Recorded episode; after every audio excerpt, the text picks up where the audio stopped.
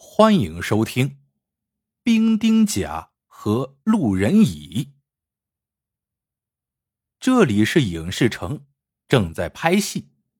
敌国来犯，皇帝亲自召集兵马保家卫国。军队在开拔出城的时候，受到京城老百姓的热烈欢迎。我在其中饰演的是一名兵丁。兵丁大哥，喝点水，好杀敌寇，保家卫国。一个姑娘捧着一只青花大碗，碗里盛着满满的茶水，递到了我的面前。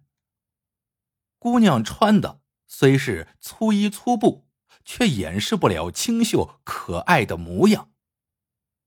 见我很快将一碗水喝尽，姑娘又掏出两只煮熟的鸡蛋，塞到我的怀里。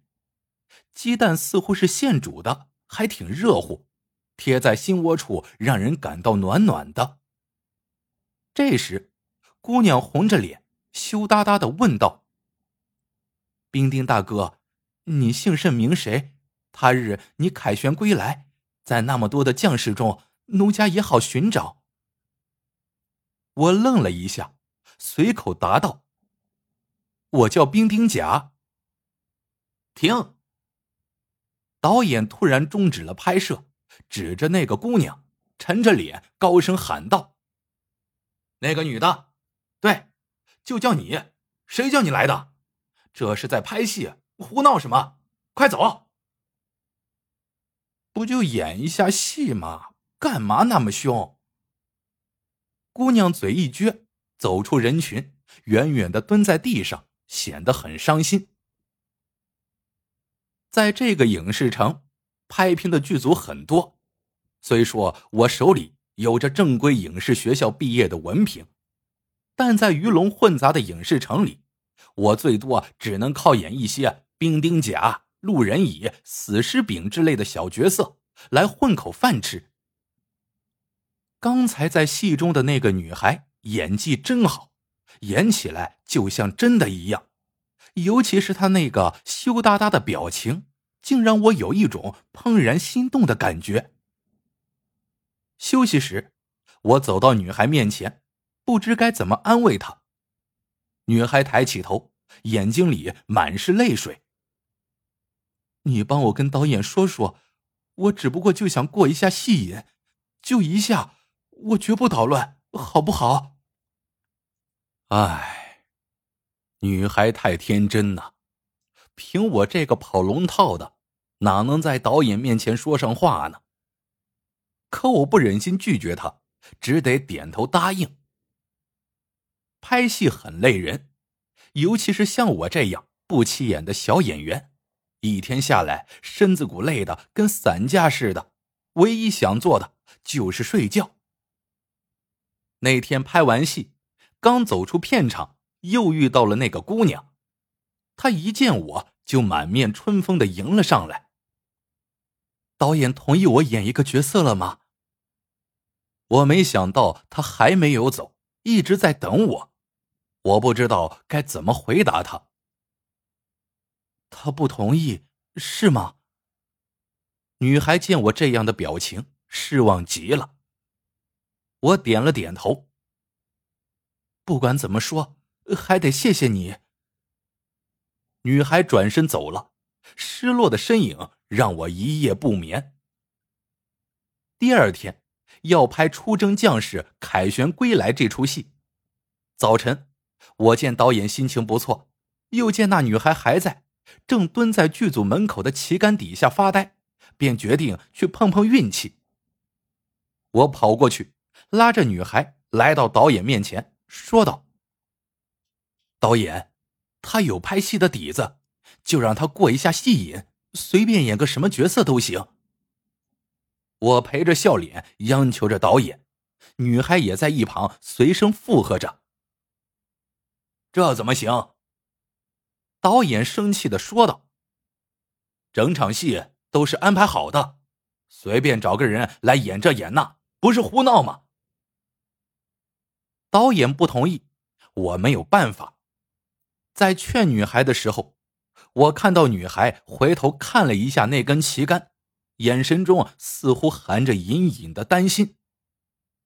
一切准备就绪，就在刚要开拍时，忽然，咚的一声巨响，竖在剧组大门前的那根旗杆莫名其妙的断成两截。诡异的是，四周一丝风也没有。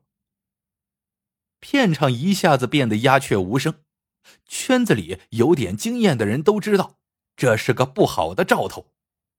说来也确实有点匪夷所思。这两年来，凡是在影视城拍戏的剧组，一旦碰到剧组门前的旗杆断掉，肯定就会出点什么事。比如前年，一个剧组门前的旗杆断了，结果这个剧组的片场上就发生了汽车刹车失灵的事故，当场撞死了一个姑娘。那是一个群众演员，扮演的是一个老太婆。据说当时骤然起了很大的风。据事后调查，旗杆确实是被这阵风给吹断的。但在去年，情况就不一样了。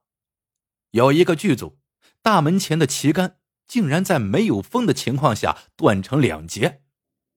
后来在拍戏的时候，就发生了烟火爆炸，造成了两死五伤的严重事故。死者中有一个还是当红影星，让剧组赔了很多钱。这之后，类似的事故又发生了好几起，旗杆都是在没有风的情况下断掉的。现在看到旗杆突然折断，显然导演也怔住了，但他很快下令道：“我们拍戏的时间很紧，别管他，一切照计划进行。”开拍！我正要入场，女孩一把拉住了我的手，我能感觉到她的手在颤抖。你不能去，会死人的。没关系的，我故作轻松的笑了笑。我这个角色来之不易，丢了很可惜。戏终于开拍了，我在戏中。仍然是那个兵丁甲，夹在一大群兵丁里面，估计就几秒钟的镜头。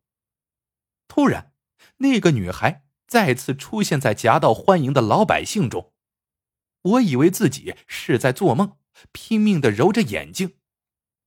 那个女孩是怎么又一次混进了群众演员队伍的？就在我这一愣神的功夫，有人准备开始点礼炮了。兵丁甲大哥，这是奴家自酿的水酒，用来庆贺大哥凯旋归来。女孩忽然分开人群，冲了过来，将满满一碗水酒捧到我的面前，满眼都是柔情。我心中最柔软的部位一下子被击中了，索性什么都不管，接过碗一饮而尽。酒不醉人人自醉。我情不自禁的抓住了女孩的手。姑娘姓甚名谁？奴家叫陆仁乙。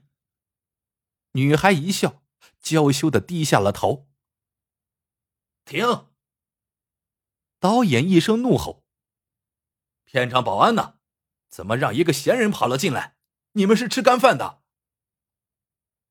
导演话音刚落。就上来三四个膀大腰粗的保安，把路人乙往片场外推。姑娘边走边看着我，眼泪汪汪的，仿佛就是生离死别一般。怪事儿！我旁边一个装扮成兵丁的老演员说道：“我想起来了，每次哪个剧组门前旗杆断掉的时候，总能看见这个女孩。”次次都来片场捣乱，之后被保安轰出去。老演员的话让我吃了一惊，隐隐约约的，我预感到将要有什么事情发生。戏重新开拍之后，路人乙再也没有出现。伴随着礼炮一声又一声的巨响，我的背后忽然传来一阵马的嘶鸣声。我回过头一看。顿时吓傻了，一匹受惊的战马撩起四蹄，发疯一般的朝我冲了过来。千钧一发之际，路人乙竟然出现了，他张开双臂挡在了我的面前。这一挡，战马减缓了速度，但还是在冲倒了路人乙之后，从我身上一跃而过，马蹄在我的手臂上狠狠的踩了一下，我当场就痛得昏了过去。当我醒来的时候，已经在病床上了，幸好马蹄只是踩到了我手臂的边缘，肌肉被踩烂了，却一点都没有伤到骨头。我担心路人乙，恰好导演来病房看望我，我便问导演：“他的情况怎么样了？”这事儿我也觉得奇怪，明明许多人看到他被战马冲倒，他却一点事儿也没有。导演心有余悸的说：“因为他没事儿，我们就把注意力集中到了你的身上。”等想起来再找他的时候，却再也找不到了。没事，怎么可能？这么大的冲击力，人的血肉之躯怎么受得了？换药那天，我问护士：“我受伤的那天，是不是有个女孩也受伤了？”没有啊，就你一人。护士说道。不过。你真是幸运，前年有个女孩被刹车失灵的汽车撞死，真惨呐！送到医院来的时候，她还穿着老太婆的戏服，听说也是在剧组拍戏的，是个群众演员。听到这里，我的心猛地一沉。回家后，我查了许多资料。终于找到一张那个装扮成老太婆而死去的女孩的照片，她就是路人乙。其实，没有哪个剧组拍戏的时候能够一帆风顺，总要遇到这样或者那样的问题。自从姑娘死了之后，非常喜欢拍戏的他一直舍不得离开片场。如果遇到哪个剧组将要出现什么事故，他就会出现。以过戏瘾为名来当群众演员，并把旗杆弄断，并以此警戒剧组，避免事故的发生。他的心地这么善良，旁人却毫不知情，屡屡遭到剧组的驱逐。现在，我仍然还在影视城当群众演员。拍戏之余，我更希望哪个剧组门前的旗杆断掉。不是希望他们出什么事故，而是因为我期待着见到那个情深意重、名叫路人乙的善良女孩。好了，这个故事到这里就结束了。